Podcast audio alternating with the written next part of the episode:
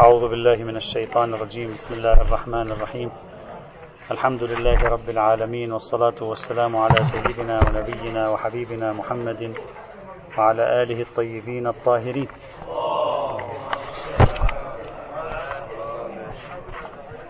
كنا نتكلم في المجموعة الثالثة من المجموعات الحديثية المتصلة بالنبيذ وهي المجموعة التي تفصل بين أنواع الأنبذة وتصلح للجمع بين المجموعة الأولى والمجموعة الثانية وتفسيرهما معا بطريقة عرفية سلسة. وصلنا إلى الرواية الخامسة من روايات المجموعة المميزة والمفصلة وهي صحيحة صفوان الجمال. قال: كنت مبتلى بالنبيذ معجبا به. كان عنده ابتلاء بالنبيذ صفوان الجمال ومعجب بالنبيذ. فقلت لأبي عبد الله عليه السلام: أصف لك النبيذ فقال: بل أنا أصفه لك. قال رسول الله صلى الله عليه وعلى آله وسلم كل مسكر حرام وما أسكر كثيره فقليله حرام. فقلت له الآن جمال يقول فقلت له هذا نبيذ السقاية بفناء الكعبة. يبدو في زمن الإمام الصادق في زمن يعني عصر الذي كان فيه صفوان الجمال كانوا ينبذون في الكعبة. كانوا ينبذون في الكعبة ويشربون الحجيج السقاية سقاية الحاج ويشربونهم من هذا الماء الذي نبذ فيه التمر. الناس تشرب. فلما قال له النبيذ حرام ولا يجوز هذا صفوان الجمال جاء في باله هذا السؤال. قال له هذا نبيذ السقاية بفناء الكعبة. أنت الآن تقول حرام؟ هذا الحرام يوزع على الحجيج في الكعبة. في الكعبة يوزع الحجيج. قال ليس هكذا كانت السقاية. ما كانت هكذا السقاية؟ إنما السقاية زمزم. إنما السقاية زمزم. يعني فقط ماء زمزم. أفتدري من أول من غيرها؟ الناس في زمن النبي يشربون ماء زمزم فقط. هل تعرف أول من غير السقاية من ماء زمزم إلى النبيذ يعني إلى ماء وضع فيه التمر. قلت لا هذه رواية صحيحة السند قال العباس بن عبد المطلب كانت له حبلة. أفتدري ما الحبلة؟ قلت لا. قال الكرم الكرم كرم العنب كروم العنب. فكان من الذي كان؟ العباس. فكان ينقع الزبيب غدوة يضع الزبيب ينقعه غدوة ويشربونه بالعشي في السقاية وينقعه بالعشي ويشربونه غدوة وفي نسخة ويشربونه من الغد. يريد به يعني ماذا كان قصد العباس بن عبد المطلب لما فعل هذا؟ يريد به أن يكسر غلظ الماء عن الناس أو على الناس. يعني الماء كان ثقيل. يريد يخفف من الماء يصبح حلو الطعم. هذا كان قصد الرجل. كان قصده شريف. وإن هؤلاء يعني الذين يبدو في زمانه أو قريب زمانه قد تعدوا هؤلاء زادوا. هذا كان يريد يسوي نبيذ يصبح الشراب طعمه جميل. جماعة أخذوا راحتهم سووا نبيذ صار مسكر. نعم يعني تعدوا الحد فصار هذا النبيذ مما لا يجوز. نعم. وإن هؤلاء قد تعدوا فلا تقربه ولا تشربه. هذه الرواية أوردها الشيخ الكليني في كتاب الكافي وذكرها أيضا الشيخ الطوسي في كتاب تهذيب الأحكام. هذه الرواية تؤكد أن السقاية كانت زمزم فقط وأن العباس بن عبد المطلب هو أول من جعلها نبيذا. لكن العباس بن عبد المطلب جعلها نبيذا حلالا وهذا الذي نريده. معنى ذلك في نبيذ حلال؟ وهو نبيذ العباس بن عبد المطلب وهؤلاء صيروه نبيذا حراما وهو نبيذ المسكر الذي حدثه في بداية الرواية. إذا الرواية دالة على وجود نوعين من النبيذ.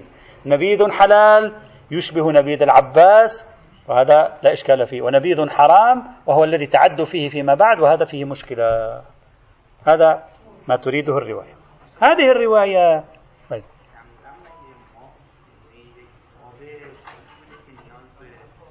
تحلية ظاهرا كان ثقيل. مياه الآبار مثلا. نعم مياه الآبار ثقيلة. حتى في الفترة الأخيرة يقال بأن يعني المملكة العربية السعودية تضيف حتى تخفف منه. ممكن تكون خاصة في تلك الأماكن الصحراوية قد تكون مياه الآبار ثقيلة ربما. طيب هذه الرواية مهمة جدا بالنسبة لنا واضحة الدلالة في موضوع بحثنا صحيحة الإسناد ممتازة مصدرها جم... ممتاز لا إشكال فيها لكن رواية الأربعمائة التي نقلها الشيخ الصدوق في كتاب الخصال تشرح قصة نبيذ السقاية بشكل آخر ماذا تقول؟ تقول إنما نبيذ السقاية وفي نسخة إنما السقاية لأن رسول الله الآن مو العباس لأن رسول الله صلى الله عليه وآله وسلم أمر بزبيب أتي به من الطائف. الطائف كلها بلاد الكروم والعنب. أتي به من الطائف. هو أمر أن ينبذ ويطرح في حوض زمزم. لأن ماءها مر. فأراد أن يكسر مرارته. فلا تشربوه إذا عتق. وفي نسخة إذا أعتق. وفي نسخة إذا عبق. يعني خرج له رائحة. رائحة الخمر. يعني الرواية واضحة هنا الآن أن الذي قام بعملية آه، جعل ماء زمزم نبيذا هو شخص النبي. لا إشارة إلى العباس بن عبد المطلب هنا لكن إشارة إلى نفس النبي. والرواية هم أيضا تميز. تقول الحالة الطبيعية تجوز إذا عتق يعني صار معتق. يعني مدة مر معتق يعني مر عليه زمان طويل ها فلا تجوز فلا يجوز شربه لأنه يصبح مسكرا. فالرواية أيضا هنا تامة. لكن الفرق بين رواية الكافي والتهذيب من جهة ورواية الخصال في الأربعمائة من جهة ثانية أن الذي قام بهذه المحاولة من هو؟ شخص النبي هو الذي أمرهم يأتوا وينبذوا. بينما في الرواية السابقة العباس بن عبد المطلب هو كان له حبلا هو كان عنده كرم. لا أدري هل يمكن الجمع بين الروايتين كان كرم العباس في الطائف؟ بحث آخر. هذه الرواية تعارضها أيضا رواية ثالثة ينقلها المحدث النوري عن كتاب عاصم بن حميد الحناط. يقول سألت أبا جعفر عليه السلام عن نبيذ السقاية فقال يا أبا محمد كانوا يومئذ أشد جهدا من أن يكون لهم زبيب ينبذونه إنما السقاية زمزم. يعني في ذلك الزمن ما عندهم زبيب. قضية كانت صعبة. لا يوجد إلا زمزم. أما هذه الإضافات لم تكن في ذلك الزمان. حتى الآن صار عندنا ثلاث روايات تاريخية. يظهر للوهلة الأولى أن صار عندنا ثلاث روايات تاريخية في موضوع ماء, ماء السقاية. الرواية الأولى تؤكد أن نبيذ السقاية حصل على يد العباس بن عبد المطلب الذي توفي سنة 32 للهجرة. وأن بعد العباس بن عبد المطلب حصل التعدي في نبيذ السقاية سقاية الحجيج. هذا أول رواية. متى فعلها العباس؟ لا ندري. هل فعلها في عصر النبي؟ هل فعلها بعد وفاة النبي في زمن الخلفاء؟ لا ندري. لكن الرواية هكذا تقول. وهذه الرواية صحة السند. الرواية التاريخية الثانية تقول حصل نبيذ السقاية. يعني حول أسماء السقاية إلى نبيذ. لكن متى؟ في العصر النبوي. وبتوجيه النبوي. ولا تشير هذه الرواية إلى حصول تعدي فيما بعد طبيعة هذا التعدي لا تشير إلى العباس إطلاقا. الرواية الثالثة إن هذا الأمر لم يحصل في زمن النبي وإنما فعل بعد زمن النبي. من فعله لا تشير. يعني بيانات الروايات التاريخية الثلاث مختلفة وقد تكون قابلة للجمع إلا أن أصح هذه الروايات من حيث المصدر وأصح هذه الروايات من حيث الإسناد هي الرواية الأولى التي تقول بأن العباس بن عبد المطلب هو الذي حول ماء زمزم إلى نبيذ حلال. هو الذي حول ماء زمزم إلى نبيذ حلال لا إلى نبيذ حرام وأنه بعد ذلك حصل التعدي. أما متى حصل التعدي؟ لا تشير. هل حصل التعدي في زمن آه، الأول والثاني والثالث؟ ما ندري. هل حصل التعدي في زمن الخلافة الأموية والعباسية؟ لا ندري. لا إشارة في الرواية إلى هذا الموضوع. وعلى أي حال؟ من ندیدم من ندیدم همین یعنی مقداری که من بحث کردم ندیدم شاید وجود داشته باشه من الان یادم نیست. الرواية عفوا. نعم قلت قابلة للجمع بشكل من الأشكال لكن وإن كان ظاهرها يعني تعطي إيحاء هو الذي قام بالمبادرة لا إشارة إلى النبي في الرواية الصحيحة السند. أصلا لا توجد إشارة كأنما هذه مقترح العباس هو الذي قام به وهو عنده كرم كان. بينما ذاك تشير إلى أن النبي أمرهم بذلك وطلب منهم أن يأتوا من الطائف. يعني لسانين أنا لذلك عبرت قلت البيانات التاريخية مختلفة. ولا يمكن الجمع بينها لا مشكلة. لكن أصحها من حيث الإسناد المعتمد هو الرواية الأولى لأنها وردت في الكافي والتهذيب وبسند ممتاز. وعلى حال هذا بحث لا يعنينا هو بحث تاريخي لكن بالنسبة إلى محل بحثنا الرواية دالة وممتازة. شرع ممكن نعم. ممكن تكون هذه الكرم الذي أتي به من الطائف هو كرم العباس نفسه. ممكن, ممكن نعم. قابل للجمع بينها حينئذ. نعم الرواية الأخيرة ممكن تكون مشكلة لأن الرواية الأخيرة كأنما توحي بأنه ما أصلا ما في شيء اسمه زبيب ينقعونه. رواية الحناط التي ينقلها المحدث النوري عن أصل الحناط. تلك يقول كأنما يريد أن يقول أصلا ما عندهم كأن نبيذ السقاية. هذا شيء جاء بعد ذلك. يعني معنى ذلك في زمن النبي ما كان. لا لا نبيذ لا. لا في الرواية الأخيرة وإنما السقاية زمزم. يعني لا يوجد شيء. زمزم هو السقاية فقط. زمزم نقيع إلى آخره ما في. هذا ظاهرها. طيب الرواية السادسة معتبرة سماعة. أيضا رواية صحيحة الإسناد. قال سألته عن التمر والزبيب يطبخان للنبيذ وفي نسخة يخلطان للنبيذ فقال لا. وقال كل مسكر حرام. وقال قال رسول الله صلى الله عليه وعلى آله وسلم كل ما أسكر كثيره فقليله حرام. وقال لا يصلح في النبيذ الخميرة وهي العكرة. مطلع هذه الرواية تكلم عن التمر والزبيب المطبوخ يطبخان للنبيذ. وبحث الطبخ سيأتي معنا. نحن لا نتكلم الآن عن الطبخ. نتكلم عن تضع شيء وتطبخ. هذا ليس بحثنا هذا بحث العصير العنبي آه، والعصير الزبيبي المغلي والعصير التمري وهذا بحث آخر. نتكلم الآن عن النبيذ ماء تضع فيه فقط شيء يعطيه سكر وحلاوة. فقط هذا هو الذي نتكلم عنه. الطبخ بحث آخر الغليان. نعم نسخة الحر العاملي يعني ما ينقله الحر العاملي عن الكليني يقول يخلطان للنبيذ. يخلطان للنبيذ؟ نعم هذا بحث قريب من بحثنا. هذا هو بحثنا.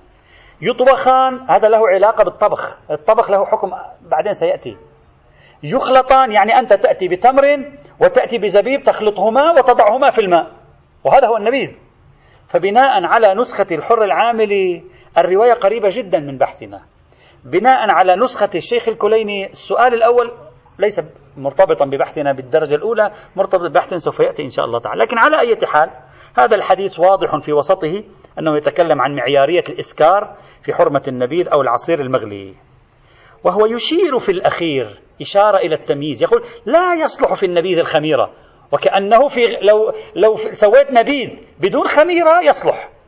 هذه الإشارة والإشعار الموجود في آخره يجعلنا نضع هذه الرواية في قسم هذه المجموعة التي تفصل بين النبيذ الذي يجعل فيه الخميرة والنبيذ الذي لا يجعل فيه الخميرة. يعني النبيذ المسكر حرام والنبيذ غير المسكر حلال في مثل هذه الحال. طبعا العلامة المجلسي قال الرواية لا يصلح في النبيذ الخميرة وهي العكرة فسرها هكذا. قال يعني المراد أنك لو وضعت العكرة يفسد النبيذ. ولكن هذا غريب لأن سائر الروايات التي تكلمنا عنها سابقا هي تشرح لنا العكر كيف كانوا يضعونه وأنهم كانوا يضعونه لأجل أن يصبح مسكرا. لا, لا, لا الإمام يتكلم عن العكرة هنا لكي يشير إلى النبيذ المسكر. لا لكي يقول إنك لو وضعت العكرة في النبيذ في الماء فإنه سوف يؤدي إلى فساده. فساده يعني بمعنى صار فاسد غير غير قابل غير صالح للشرب. على أي حال ولعله يقصد عين ما قصدناه العلم عند الله. الرواية السابعة. خبر عبد الرحمن الحجاج وأيضا هذه الرواية معتبرة على المشهور. قال استأذنت لبعض أصحابنا على أبي عبد الله عليه السلام فسأله عن النبيذ. فقال حلال. هذا التفصيل الآن. فقال أصلحك الله إنما سألتك عن النبيذ الذي يجعل فيه العكر فيغلي حتى يسكر. فقال أبو عبد الله عليه السلام قال رسول الله صلى الله عليه وعلى آله كل مسكر حرام وفي نسخة كل ما أسكر حرام. فقال الرجل أصلحك الله فإن من عند هذه الرواية مرت معنا سابقا. قال فإن من عندنا بالعراق يقولون إن رسول الله إنما عنا بذلك القدح الذي يسكر. يعني تشرب حتى تسكر. فقال أبو عبد الله إنما أسكر كثيره فقليله حرام. فقال الرجل أكسره بالماء فأكسره بالماء. فقال أبو عبد الله لا وما للماء أن يحلل الحرام؟ اتق الله عز وجل ولا تشربها. إذا رواية واضحة. في البداية يقول له النبيذ حلال بعدين عندما يقول له عن النبيذ المسكر يقول له حرام. إذا النبيذ على قسمين نبيذ حلال وهو غير المسكر ونبيذ حرام وهو المسكر وهذا هو المطلوب هذا هو الذي نريده. الرواية الثامنة خبر علي بن أصباط هل هذه الرواية والرواية التي وراءها يعني سنتوقف عندهما في تحليل مقارنة علي بن أصباط يتكلم ينقل عن أبيه أن والده كان عنده قصة. الآن علي بن أصباط ليس هو صاحب القصة والده صاحب القصة. يقول أخبرني أبي يعني من أبوه أصباط قال كنت عند أبي عبد الله عليه السلام فقال له رجل كان أصباط عند الإمام الصادق جاء رجل عند الإمام الصادق قال له إن بي جعلت فداك أرياح البواسير وليس يوافقني إلا شرب النبيذ. قال فقال له ما لك ولما حرم الله عز وجل ورسوله؟ صلى الله عليه وعلى آله وسلم. يقول له ذلك ثلاثا. طيب جميل. إذا النبيذ حتى الآن صار حرام. الإمام يكمل. يقول عليك بهذا المريس. المريس تأتي بالتمر تمرسه ثم تضعه. عليك بهذا المريس الذي تمرسه بالعشي وتشربه بالغداة وتمرسه بالغداة وتشربه بالعشي. قال هذا جيد خذه. وهذا نبيذ أيضا. يعني الإمام هناك حرم النبيذ اللي هو مسكر والآن أجاز له النبيذ غير المسكر. فقال له هذا ينفخ البطن. سوي نفخة في البطن. قال له فأدلك على ما هو أنفع لك من هذا؟ عليك بالدعاء. فإنه شفاء من كل داء. قال فقلنا له فقليله وكثيره حرام؟ قال نعم قليله وكثيره حرام. الرواية واضحة. الإمام يصف النبيذ وفي نفس الوقت يحرم النبيذ. ومن خلال المقارنة ماذا نفهم؟ النبيذ المسكر حرام النبيذ الذي كانوا يستخدمونه ولم يكن مسكرا حلال. هذه الرواية المحدث النوري نقلها في المستدرك عن كتاب مسار مسار الشيعة للشيخ المفيد. كتاب مسار الشيعة للشيخ المفيد. المحدث النوري يقول الشيخ المفيد في مسار الشيعة قال أن النبي كان يتخذ يوم التاسع من ربيع الأول عيدا وكان يأمر الناس أن يعيدوا فيه وكان يتخذ فيه المريس. يعني النبي في التاسع من ربيع يجعل المريس المريس لأنه مثل الشراب يصبح آه، طعم حلو فيوزع المريس على الناس. هذه هذه الرواية. يقول المحدث النوري هذه الرواية الشيخ المفيد في مسار الشيعة يتكلم عن أن النبي كان يستخدم المريس يعني يشرب النبيذ لكن النبيذ الحلال إحنا مشكلتنا مع كلمة النبيذ اليوم لما تقول نبيذ يفهم منها الخمور المعتقة. ليس هذا هو النبيذ. طيب. هلا ممكن يكون المراد بالمريس الذي تكلم عنه الشيخ المفيد هو نفس المريس الذي تكلمت عنه رواية علي بن أسباط وبالتالي كان هذه تدل على النبي كان يشرب النبيذ. غاية الأمر النبيذ غير المسكر. وممكن أن يراد بالمريس الذي يتكلم عنه الشيخ المفيد في كتاب مسار الشيعة شيء آخر وهو الثريد يعني أنواع من اللحوم لأن الخبز يماث عليه يعني يفرك بالخبز فيقال له المريس أيضا. فتكون رواية الشيخ المفيد لا علاقة لها ببحثنا حينئذ على أي حال. رواية الشيخ المفيد بكتاب مسار الشيعة مرسلة. ذهبت أنا إلى كتاب مسار الشيعة بنسختيه الحجرية طبعة بنسختيه طبعة المرعش النجفي الحجرية. وبنسخة دار المفيد البيروتية. موجود يوم التاسع من ربيع في مسار الشيعة للشيخ المفيد. بالمراجعة لم أجد هذا المقطع الذي ينقل المحدث. لا أدري هل موجود في طبعة أخرى. عندكم طبعة جديدة طبعت لم أجده. لا وجود لهذا المقطع أن النبي كان يتخذ التاسع من ربيع عيدا وكان يأمر الناس أن يعيدوا فيه ويتخذوا فيه المريس. لم أجده. لعل النسخة التي أنا الطبعة التي بيدي أو الطبعتين مثلا أنا اشتبهت أو لا أدري لكنني رأيت رأيت. طبعا يتكلم الشيخ المفيد عن التاسع من ربيع يقول الشيخ المفيد أن في ربيع الأول مناسبات عدة. يقول يوم الرابع من ربيع الأول كانت وفاة الإمام العسكري سلام الله عليه في سنة 260 ومصير الخلافة إلى الإمام المهدي وأنه في العاشر منه تزوج النبي بخديجة ولم يشر للتاسع من ربيع. فلا أدري هل توجد نسخة أخرى العلم. إلا أن الشيخ أبو الحسين الخؤيني وهو شيخ هنا طبع كتابا قبل حوالي 15 سنة أكثر أكثر أكثر 20 سنة. طبع هذا الكتاب وعلى ما أذكر منع من الطبع هذا الكتاب في إيران. لم تقبل وزارة الإرشاد بطبعه لكنه وزع في بين الطلاب ب... وأنا حصلت على نسخة منه في حينه. الشيخ أبو الحسين الخائيني يقول بأن هناك نسخة مخطوطة لكتاب مسار الشيعة. موجودة في المكتبة الرضوية تحت رقم سبعة تسعة أربعة صفر يوجد فيها هذا المقطع. فلعل المحدث النوري يتكلم وبيده تلك النسخة. والعلم عند الله. يجب أن نراجع لنتأكد. على أي حال لا تهمنا كثير. إحنا أخذنا رواية الشيخ المفيد باعتبار أنه تشير إلى المريس وأن النبي كان يشربه. بناء على أن المريس في رواية الشيخ المفيد هو نفسه المريس الذي تكلم عنه الإمام الصادق في رواية علي بن أسبط الكتاب اسمه الآن سأعطيك اسم الكتاب ستعرف علة منعهم له. فصل الخطاب في تاريخ قتل ابن الخطاب. في صفحة 61 الهامش رقم واحد.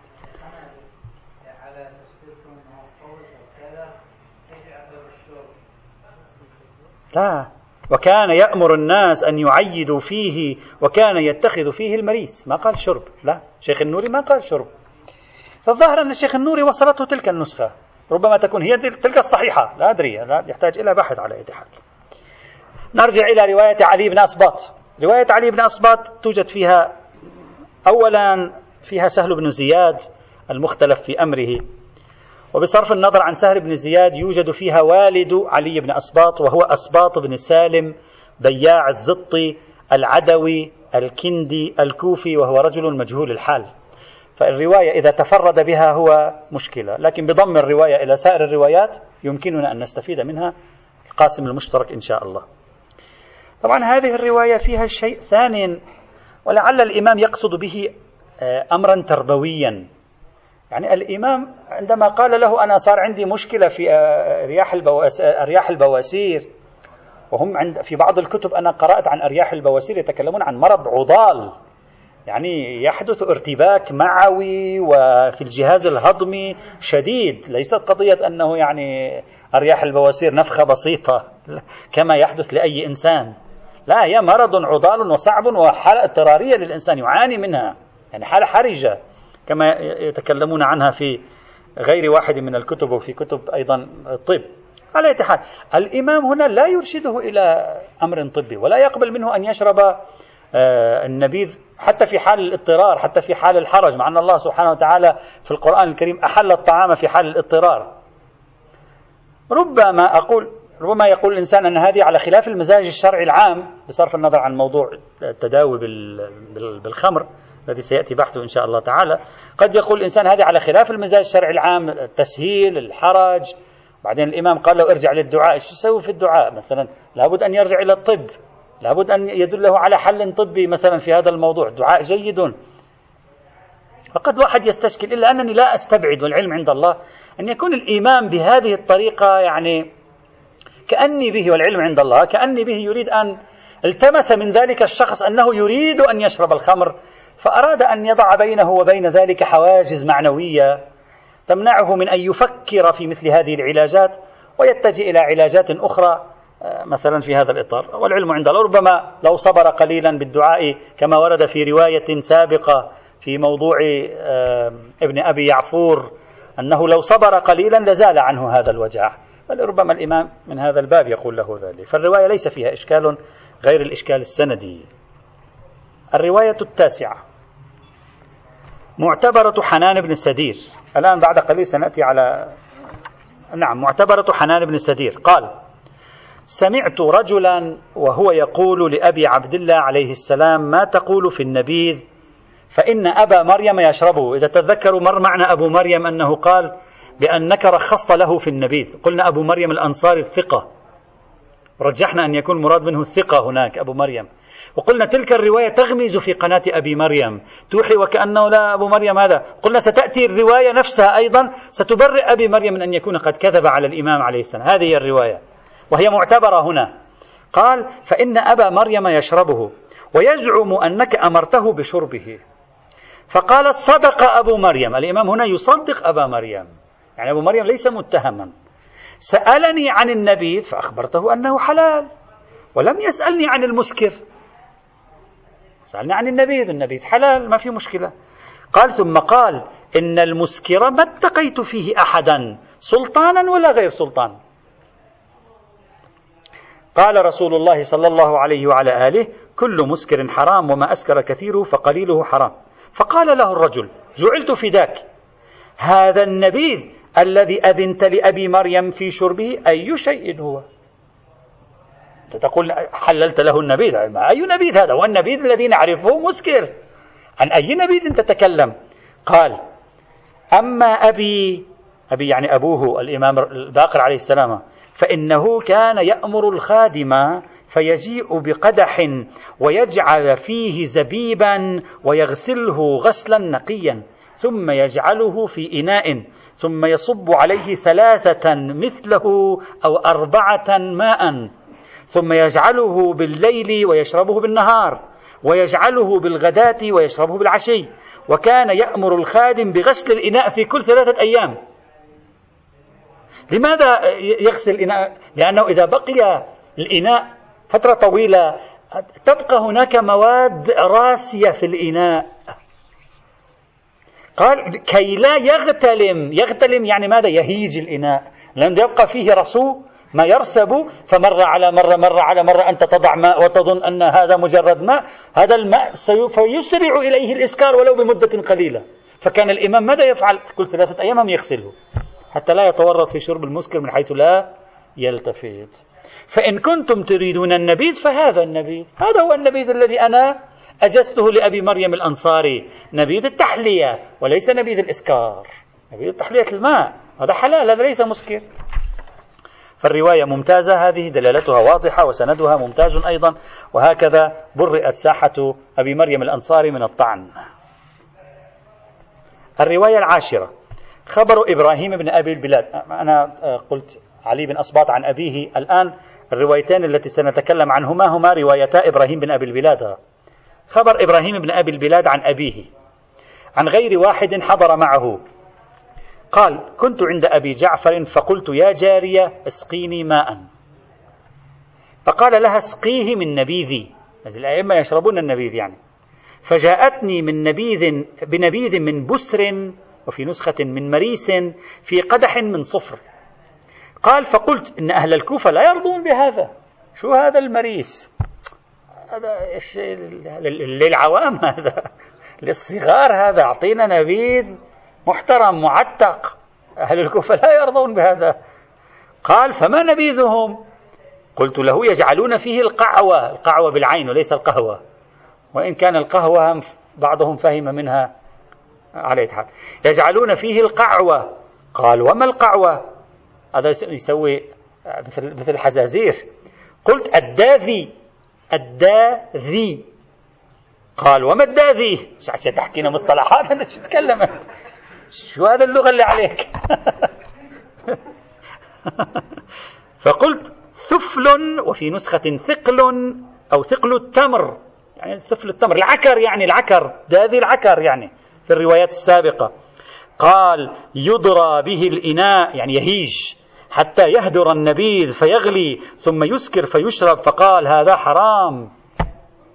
إذا الإمام يشرب النبيذ لكنه يحرم نبيذ الكوفة.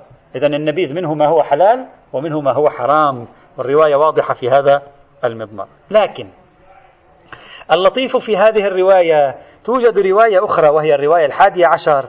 لإبراهيم بن أبي البلاد نفسه. هو نفسه صاحب الرواية.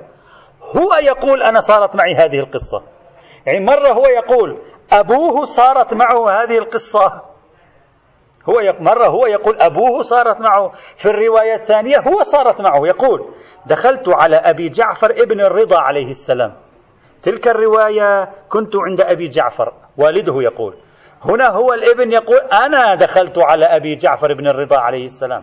يعني أبي جعفر الثاني عليه السلام. فقلت له إني أريد أن ألصق بطني ببطنك. هذه هذه هذه العادات والأعراف عندما تتغير يستغرب الإنسان. ها تكلمنا سابقا عن مص لسان الطفل وكان يمص مثلا واحد من شدة الحب يمص لسان شخص آخر. إذا واحد في الدول الغربية أو هنا يفعل ذلك مشكلة. قال إني أريد أن أريد أن ألصق بطني ببطنك. هذا من شدة الحب على ما يبدو. العلم عند الله لا أدري ما فلسفتها العرفية هذه ما راجعت يعني. فقال ها هنا يا أبا إسماعيل. يعني تفضل. وكشف عن بطنه وحسرت عن بطني وألزقت بطني ببطنه ثم أجلسني. يعني تعانقا لكن بحيث تلصق بطنه ببطنه. يعني نوع من التعبير عن يخيل لي من حيث السياق نوع من التعبير عن شدة المحبة والالتصاق. ثم أجلسني. ودعا بطبق فيه زبيب فأكلت. هذا من هو؟ إبراهيم مش والده هو. فأكلت ثم أخذ في الحديث. فشكى إلي معدته هو الإمام عنده مشكلة معوية. وعطشت فاستقيت ماء. فقال يا جارية أسقيه من نفس القصة. نفس القصة اللي صارت مع والده. هو نفسه يتكلم صارت معه هنا. اسقيه من نبيذي فجاءتني بنبيذ مريس في قدح من صفر فشربته فوجدته أحلى من العسل. فقلت له هذا الذي أفسد معدتك. هذا اللي هو أفسد معدتك. تشعر بالوجع يقول الإمام. قال فقال لي هذا تمر من صدقة النبي صلى الله عليه وعلى آله يؤخذ غدوة فيصب عليه الماء فتمرسه الجارية وأشربه على أثر الطعام وسائر نهاري. فإذا كان الليل أخذته الجارية فسقته أهل الدار. يعني من الصباح إلى الليل يكون منتهي. بعد ما يحصل فيه إسكار ما يطيل الزمان. فقلت له إن أهل الكوفة لا يرضون بذلك بهذا. فقال وما نبيذهم؟ قال قلت يؤخذ التمر فينقى ويلقى عليه القعوة. قال وما القعوة؟ قلت الداذي. قال وما الداذي؟ قلت حب حب حب. نبات. يؤتى به من البصرة فيلقى في هذا النبيذ حتى يغلي ويسكر ثم يشرب. فقال ذاك حرام. واضح أيضا نفس الرواية تتكلم عن هذه الفكرة. هناك قال الداذي سفل التمر. هنا قال الداذي نوع من النبات يؤتى به من البصرة. شو ما عرفنا هذا الداذي سفل التمر أو هو النبات بمراجعة كتب اللغة وغيرها يظهر أن الحق مع الرواية الثانية. الداذي في اللغة نوع من النبات يعني هكذا على ما يبدو بحسب مراجع اللغوية نوع من النبات عنقود مستطيل حبه على شكل حب الشعير إذا وضع في الماء عبقت ريحته يعطي رائحة وجاء إسكاره. هكذا عرفه أهل اللغة. فيبدو من الناحية اللغوية أن الرواية الثانية أقرب إلى المنطق اللغة من الرواية الأولى في تعريف الداذي في المقام. ودلالة الرواية ممتازة لكن الغرابة في الرواية أن هذه الرواية نفس القصة هو يقولها عن نفسه وتلك هي الرواية السابقة نفس القصة يقولها عن والده. حتما والعلم عند الله حصل خطأ من بعض الرواة أقحم اسم أبيه نسي أن يذكر اسم أبيه وعلى فالروايتان في الحقيقة رواية واحدة. وليستا روايتين لأن صعب أن تقع وقائع حوارية بهذا التفصيل بهذا التطابق. في العادة هذا غير متعارف بهذا الإطار. وعلى أي حال الرواية في سندها سهل بن زياد وكل من يبني على وثاقته يرى الرواية صحيحة ومن لا يبني على وثاقته يعتبر الرواية غير صحيحة. لكن على أي حال تضم إلى الروايات الأخرى في المقام. نه. بعد گفته که دازی شراب بله. زازی یه چیز دیگه است. هم دادی هم زازی هم زازی. آه بله. الرواية الثانية عشر مرسل دعائم الإسلام عن جعفر بن محمد أنه قال الحلال من النبيذ أن تنبذه وتشربه من يومه ومن الغد فإذا تغير إشارة إلى الإسكار فلا تشربه ونحن نشربه حلوا قبل أن يغلي. أيضا توجد رواية أخرى له أيضا قريبة من هذا المعنى. لكن السندين مرسلين في دعائم الإسلام. الرواية الرابعة عشر قبل الأخيرة في هذه المجموعة الثالثة خبر أبي الصباح الكناني عن أبي عبد الله عليه السلام قال سألته عن النبيذ والخمر بمنزلة واحدة هما. النبيذ مثل الخمر؟ قال لا. إن النبيذ ليس بمنزلة الخمر. إن الله حرم الخمر قليلها وكثيرها كما حرم الميتة والدم ولحم الخنزير. وحرم رسول الله من الأشربة كل مسكر يعني النبيذ ليست حرام ليست مثل الخمر. الخمر حرام. النبيذ ليس حرام. ما معنى هذا؟ والنبي حرم كل مسكر. نستنتج من ذلك أن النبيذ بعنوانه ليس حراما. إذا صار مسكرا فالمسكر حرمه النبي. ما صار مسكرا ليس بحرام. ومثل هذه الرواية أيضا رواية أخرى لأبي الربيع الشامي غير أن الروايتين ضعيفتان بالإرسال معا. الرواية الخامسة عشر والأخيرة خبر ابن عباس الوارد في صحيح مسلم عن النبي صلى الله عليه وعلى آله وسلم قال عن النبي قال كان رسول الله ينتبذ له أول الليل فيشربه إذا أصبح يومه ذلك. والليلة التي تجيء والغد والليلة الأخرى والغد إلى العصر. شيء ما معنى؟ يعني النبي يضعون له النبيذ في أول الليل مثلا أفرض اليوم في الغروب يبقى يشرب فيه. إلى الصباح ويشرب فيه إلى الليلة الثانية ويشرب فيه إلى الغد والليلة الأخرى والغد إلى العصر يعني تقريبا يومين ونصف تقريبا. كانت المدة. بعد ذلك لا يشرب. طبعا هذه كلها إخوان الأعزاء متغيراتها ليست ثوابت. ما مقصود المتغيرات؟ يعني هذه تابعة لنوعية الأوعية تابعة لدرجة الحرارة في أي فصل هي. لأن المدة الزمنية ليست ثوابت تعبدية هذه. مرة في يوم واحد تسكر. قلت هذا اذهب به إلى مكة يسكر ب 24 ساعة ربما. اذهب به إلى السويد يبقى سنتين ما يسكر يمكن. لأن الحرارة تلعب دورا كبيرا هنا فيرجى الانتباه. حتى لا تقول هذه الرواية تعارض تلك الرواية. لا ربما تكون على اختلاف فصول السنة نوعية الأوعية إلى آخره. توجد أيضا رواية أخرى لابن عباس ورواية ثالثة أيضا له في هذا المجال يمكن مراجعتها. فإذا مجموع هذه الروايات في المجموعة الثالثة. أوضحت لنا قضية جلية أن المجموعة الأولى التي حرمت النبيذ والمجموعة الثانية التي حرمت النبيذ المسكر ليستا متعارضتين. بل ببركة المجموعة الثالثة التي تضيء على المجموعتين نفسر الروايات التي تحرم النبيذ على أن المراد به النبيذ المسكر. وهذا يتعاضد مع الروايات التي تحرم النبيذ المسكر فيبقى النبيذ غير المسكر على حليته. وبالتالي ما عندنا حكم جديد في النبيذ النبيذ حكمه حكم المسكر فقط. إذا أسكر فهو حرام. فما عندنا حكم جديد. إنما تطبيق القاعدة على النبيذ. إذا تحقق الإسكار حرام ما تحقق الإسكار حلال.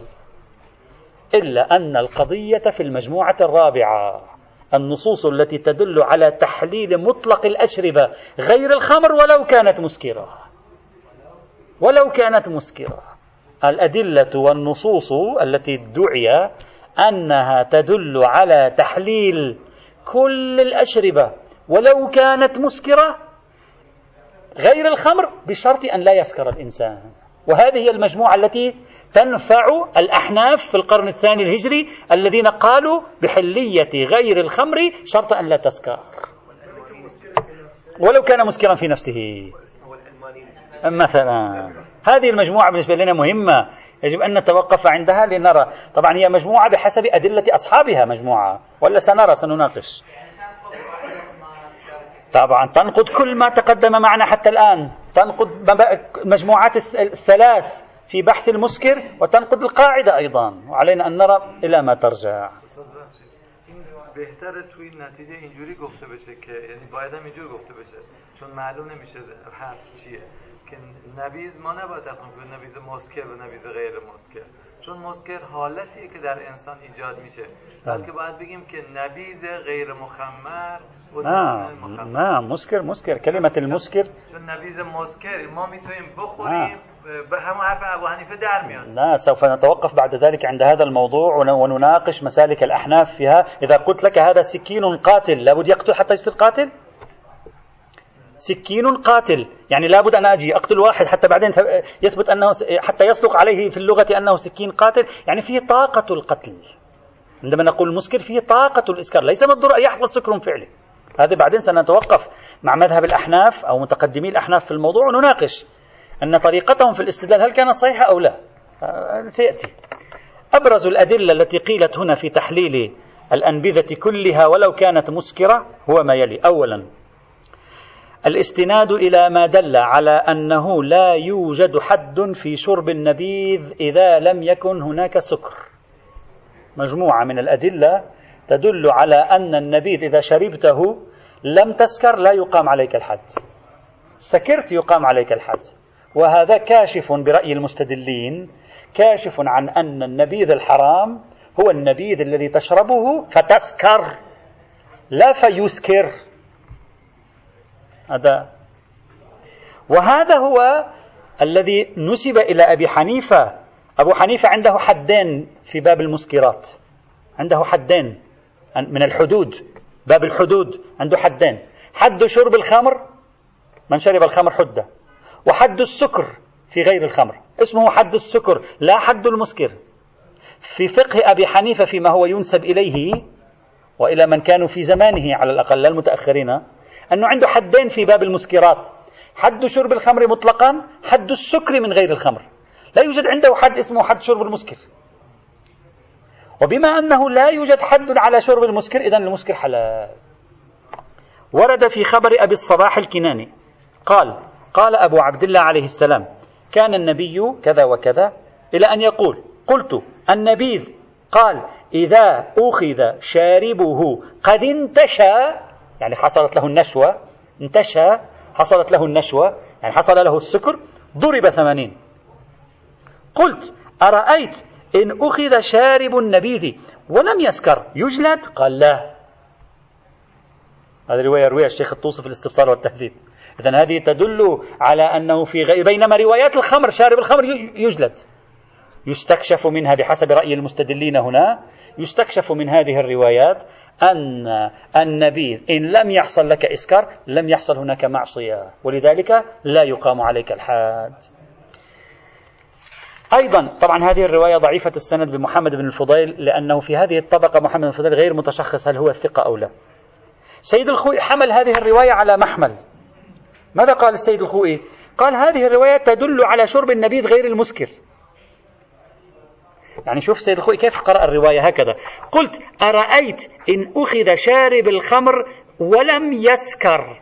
يجلد سيد الخوئي هكذا قرأها. عفوا شارب النبيذ. يجلد قال لا. سيد الخوئي هكذا قرأها. إن أخذ شارب النبيذ ولم يسكر.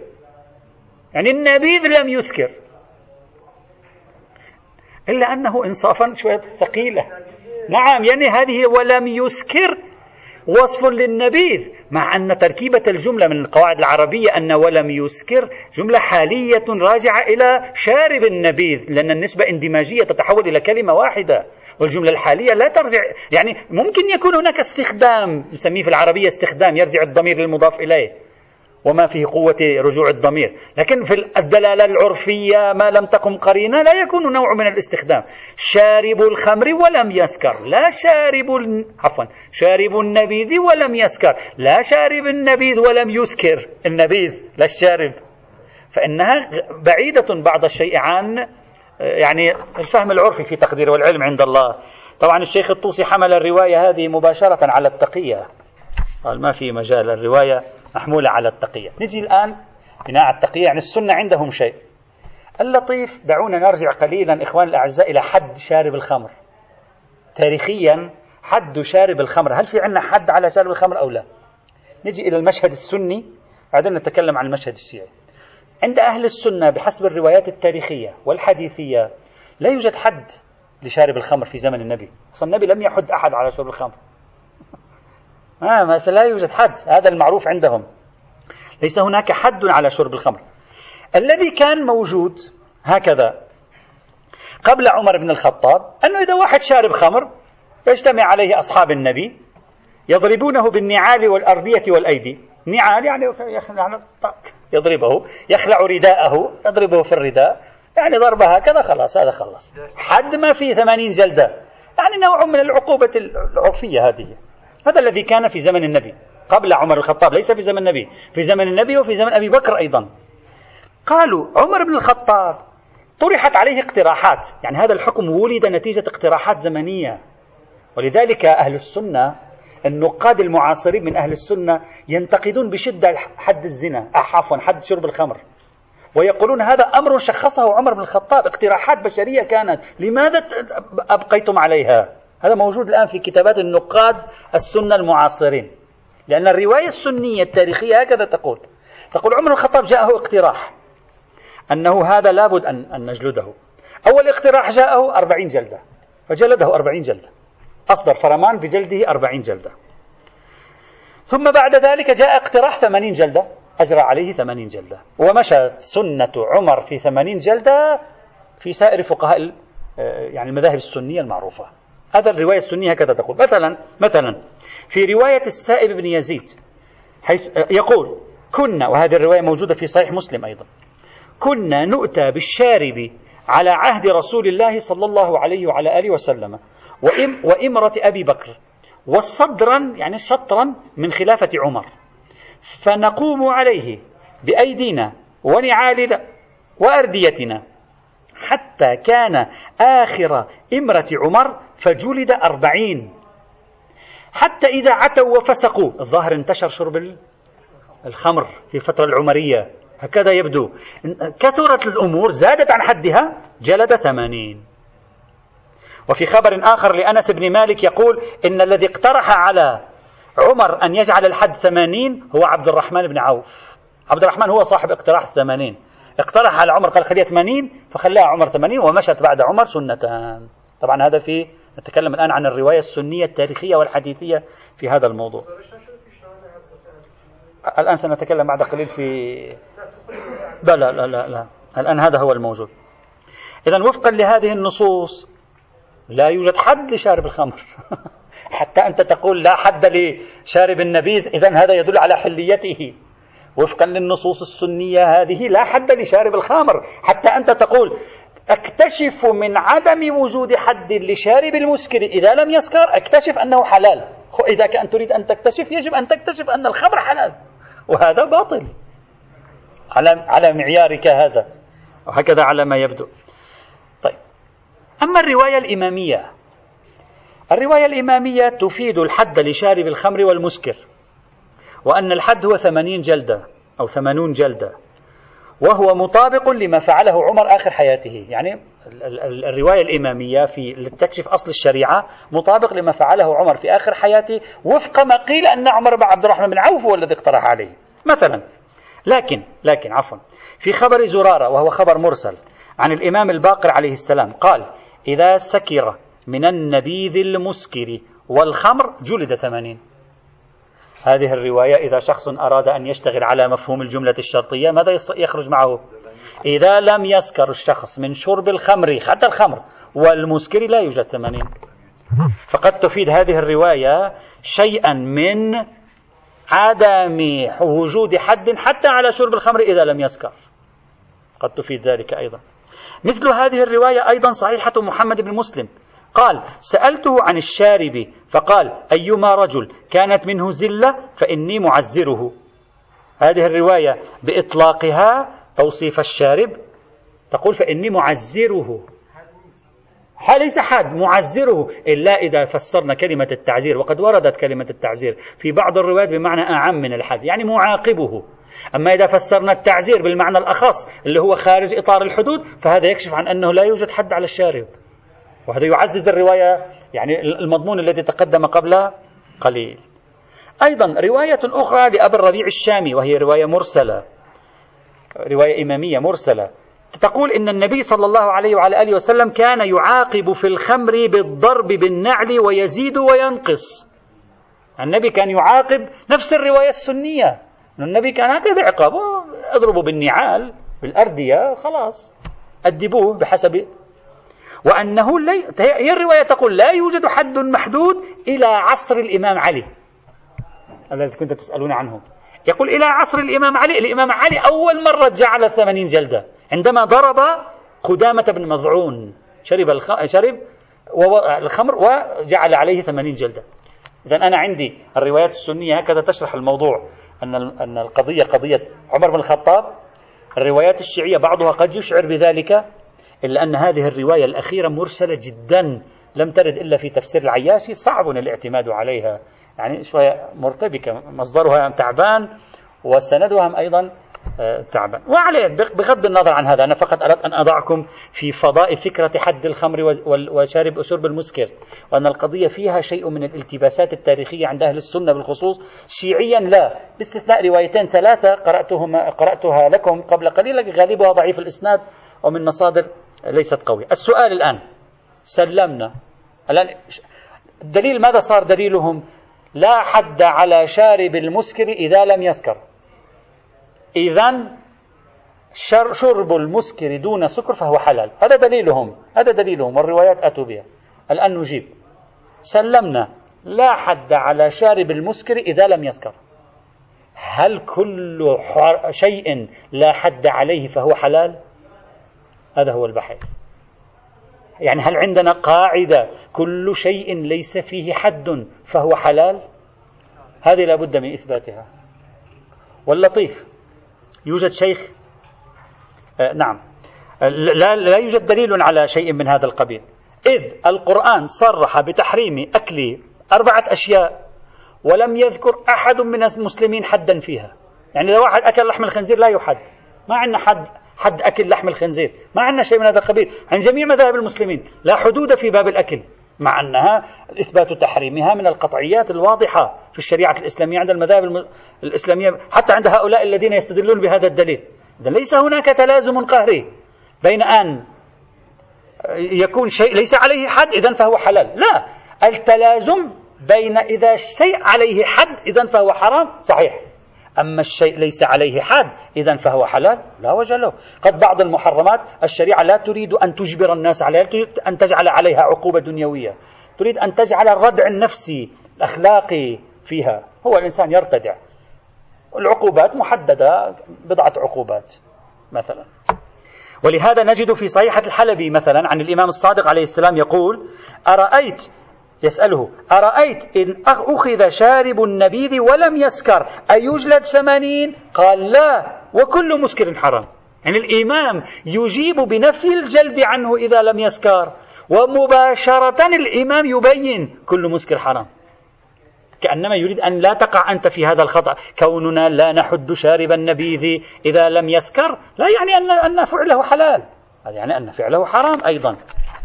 يوجد شيخ أزهري يعني لا أدري علمه كم لا أعرف. اسمه الشيخ مصطفى راشد.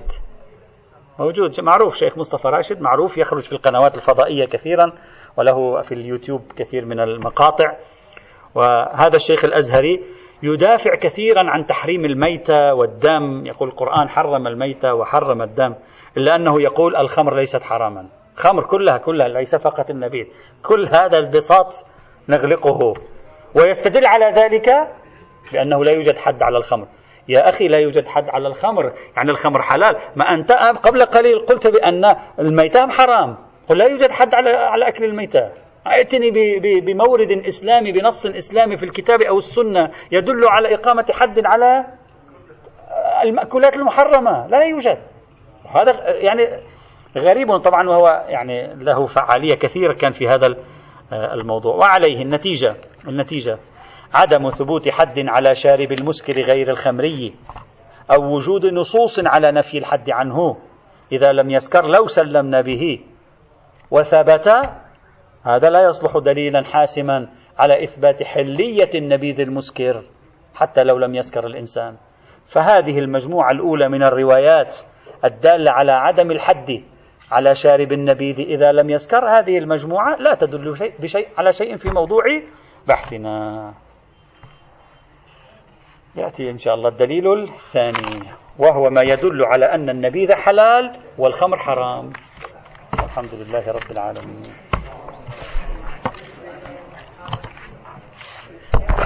بله بله بله